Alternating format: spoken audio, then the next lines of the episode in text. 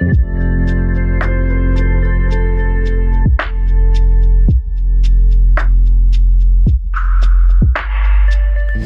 Welcome to the For the Gospel podcast, where we provide sound doctrine for everyday people. I'm your host, Costi Hinn, and I want to welcome our listeners on Apple, Spotify, and those of you enjoying this on our YouTube video podcast format. On today's episode, I'm kicking off a new series on God's will, because if God has a will, and He does, we should all know about it, why He does what He does, how He does what He does, and perhaps most important of all, once we know those things, how should we live in light of God's will? This is one of the most important topics for the Christian life, and it is both theological and practical. We're going to take a deep dive into it. I've got at least six episodes planned right now. I might have to condense some of those, but we will also do a listener Q&A. I loved the last one we did on the Holy Spirit series. So for this one, be thinking of questions. You can DM those in and I'll post on Instagram and social media at some point for you to send those directly to me. We're going to cover the different wills of God. We're going to get into God's will in salvation. We're going to dig into the apparent contradiction of God's will and man's will and how to know God's will for your life. I think by the end, you're going to have a really good grasp of God's will, even if there's still things that you wrestle with. But to begin, there is one character quality that frames our mind and our heart for the study of God's will. It is not only required if we want to fully embrace what Scripture teaches, it's required if we want to make it through the wrestling match that often happens inside of our hearts when the topic of God's will comes up. This character quality is humility.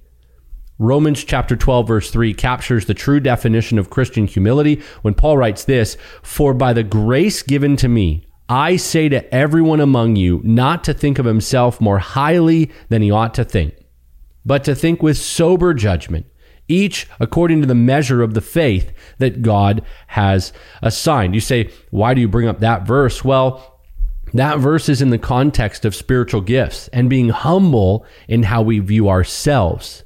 We are all a part of the body. We're all used by God for His purposes to whatever degree He chooses. And all of us need to remember that we are not the center of everything. You say, why is that helpful? Why are you bringing up Romans 12, 3 on the topic of God's will? Well, because we can come to this subject as though we're putting God on the witness stand in a courtroom and we're cross examining Him as though He answers to us. There are a number of moments this occurs, occurs in Scripture, and each one comes with a warning one in particular is Romans 9, verse 20, where Paul writes, But who are you, O man, to answer back to God? In Job chapters 38 all the way to chapter 40, we see God respond to Job when he finally hits a low point and he essentially argues with God that he's righteous. He doesn't really deserve what God has allowed to come into his life. And God responds by saying, who is this who darkens counsel by words without knowledge? And then God goes on to say, I will ask you, and you instruct me, almost sarcastically. Of course, perfect, sinless sarcasm.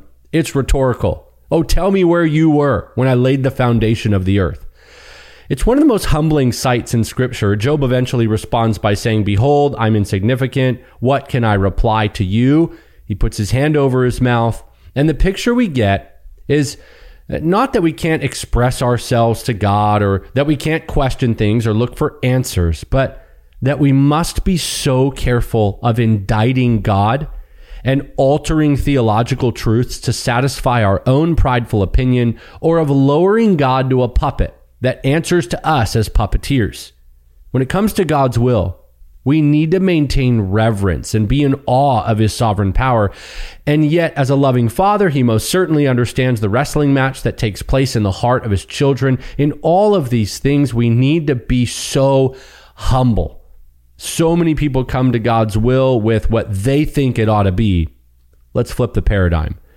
With that foundation laid, I want to unpack the first principle of God's will according to his character, and it is this God does what he pleases. And the reason we started with humility is because that statement could rub, rub some people the wrong way.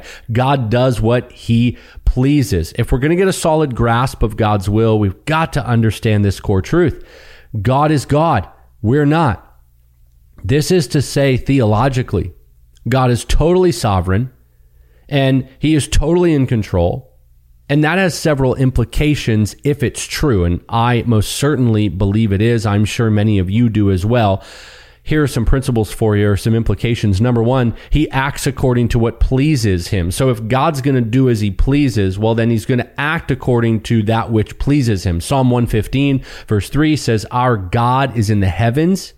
He does whatever he pleases. We've really got to get to a place where we believe and then embrace, as hard as that is for our fleshly, carnal, rebellious human nature, that God can and does do as he pleases. And that's a good thing. Why? Because he's God. He's perfect. He's righteous. He's holy. Number two, another implication. If God does as he pleases, then that means God controls all things. Proverbs 21 1 says, The heart of a king is like channels of water in the hand of the Lord. He turns it wherever he wishes. And that is to say, God is in total control and he is the sovereign over sovereigns. Such a powerful thought.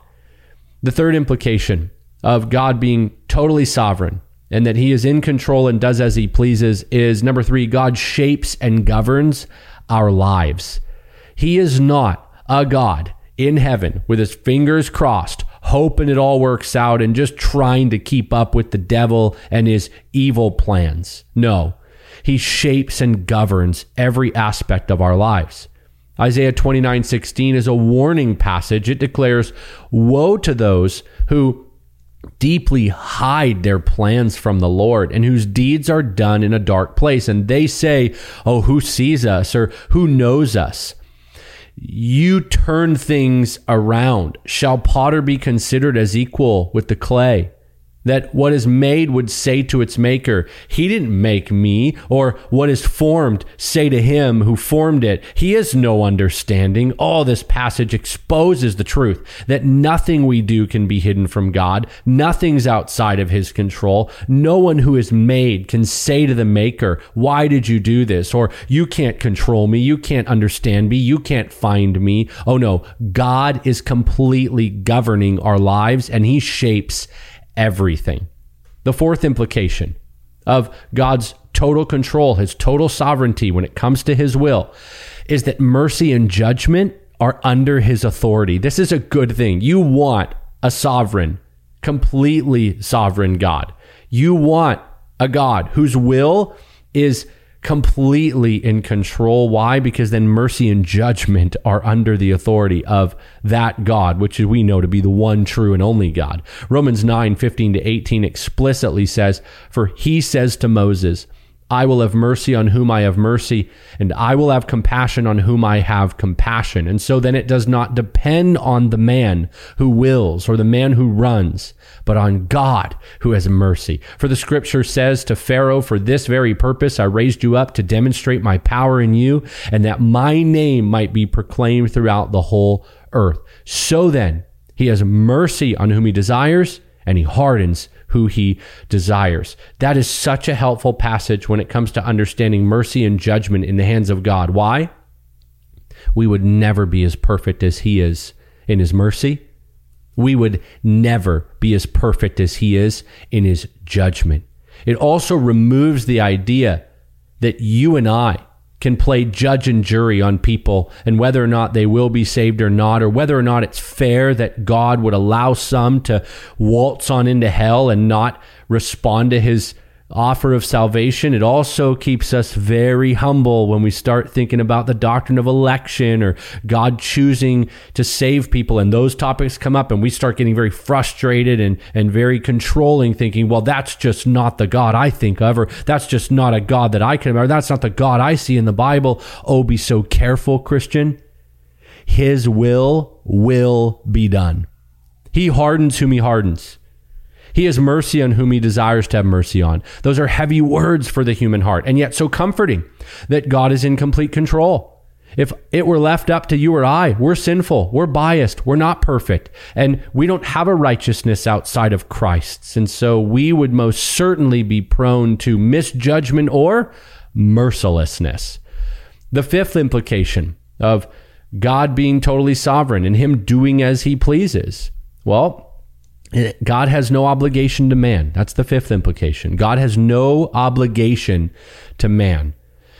This is an implication because if God is the sovereign over all sovereigns, if he's in total control of all things, if he's the, if he's the shaper of lives, if he's the authority over justice and mercy, if he does whatever he pleases, then there is no obligation on God's part to answer us, to bow to us, to appease us, or to bend his will to us. We are not owed anything as sinful humans who are created beings. As believers, He does love us. He does call us. He does know us. He does forgive us. He blesses us. And yes, He treats us special. We are His children. We are a royal priesthood. We are a chosen people. We're no longer slaves. We're sons and daughters. Yes and amen. And still, we are the clay. He's the potter. He has no obligation to us. We're his sheep, his beloved. We're given an inheritance in Christ, yet we're never to be entitled in how we approach Him. You say, well, that kind of infringes on some of the confidence I think we're supposed to have in Christ, Costi. I mean, can't you be confident in your salvation? Isn't there some sort of entitlement or now we're heirs with Christ? Well, yes, but there's no aura or attitude of obligation. Like now that I'm saved, God has to bless me this way or that way. Now that I believe and I have faith, well, then God must. And this is where people get into some slippery slopes Healing is mine because I believe. Well, hold on now. So is suffering. Well, wealth and riches and, and good relationships and, and uh, a perfect marriage or, or saved children or this, that, and the other because I'm in covenant with God and I deserve and I'm this and I'm that. Uh, we need to be so careful in how we approach God. If someone like a Joni Eareckson Tada were to have that attitude of entitlement, like God is obligated to have not allowed her to be a quadriplegic, or uh, maybe a child or someone you know or you love, maybe you yourself are thinking, well, you know, I I should this because I'm a Christian, or if God loves me and I'm one of His children, well then He would, and then you fill in the blank. How careful we must be, isn't it true that Naked we come, naked we go. The Lord gives, the Lord takes away. Job said, Blessed be the name of the Lord. So we want to be so careful with uh, an obligatory attitude towards God. If He's totally in control and He does according to His will, what a privilege, what a joy that He loves us, that He would call us, that we have an inheritance. You can be confident in your relationship with the Lord and your salvation inasmuch as you are bearing fruit from the Holy Spirit. But God is under no obligation to do what you want just because you're his child. Uh, Matthew chapter 20 captures one of the most vivid illustrations of God's freedom and authority. He does what he pleases according to his will. I want to read it to you and then we'll finish with three applications that you can put into practice today. So I grabbed my Bible and I want to just read this to you here. Matthew chapter 20 about the laborers in the vineyard. It says, For the kingdom of heaven is like a landowner who went out early in the morning to hire laborers for his vineyard. When he had agreed with the laborers for a denarius for the day, he sent them into his vineyard. And he went out about the third hour and saw others standing idle in the marketplace. And to those he said, You also go into the vineyard, and whatever is right I will give to you. And so they went. Again, he went out about the sixth and ninth hour and did the same thing. And about the eleventh hour, he went out and found others standing around. And he said to them, Why have you been standing here idle all day long? They said to him, Because no one hired us. He said to them, You go into the vineyards too. When evening came, the owner of the vineyard said to his foreman, Call the laborers and pay them their wages, beginning with the last group to the first. When those hired about the eleventh hour came, each one received a denarius. When those hired first came, they thought they would receive more, but each of them also received a denarius. When they had received it, they grumbled at the landowner, saying, These last men have worked only one hour, and you've made them equal to us, and have Uh, who have borne the burden and the scorching heat of the day. But he answered and said to them, to one of them, Friend, I am doing you no wrong. Did you not agree with me for a denarius? Take what is yours and go. But I wish to give it to the last man the same as to you. Is it not lawful for me to do what I wish with what is my own? Or is your eye envious because I am generous? So the last shall be first, and the first last. You picking up on the theme here as Jesus explains that story. Uh, the picture is quite clear. It is lawful for him to do what he wishes with what is his own. That line right there is what we must remember when it comes to God's will. He reserves the right to do what he wants. He can do all things because all things belong to Him, including us. Now, I don't know about you, but that makes me feel free. Burdens lifted because He carries them. Anxieties evap- uh, anxieties evaporating because uh, I don't have to worry about making it all happen. I don't have to be perfect because He is. And I have glorious peace because my God is in control. I simply get to go out there today and serve him. I get to seek to obey him, put my hands to the plow in the field he's placed me in, and love him. God will take care of everything. Never mind what I want. You get to walk in what he wants. That's the beautiful picture of submission to God's will that you and I are called to live in. I want to give you three applications and then we'll wrap up this episode and jump into God's decretive will next time. Number one, Come to the subject of God's will with a humble heart. He is God. He does as he pleases. He will have his way. We're the clay, not the potter. Number two, come to the subject of God's will with a submissive heart. Think of the line from the hymn Trust and Obey, where it says, What he says we will do, where he sends we will go, never fear, only trust and obey. And trust and obey, for there's no other way to be happy in Jesus but to trust and obey. When we come to his will, him, what he says with a submissive heart, oh, there's such peace. There's no better way to live, and there's no greater joy. You will be happy in Jesus when you rest in his will and come submissively to this topic. Third and finally, come to the subject of God's will with a hopeful heart.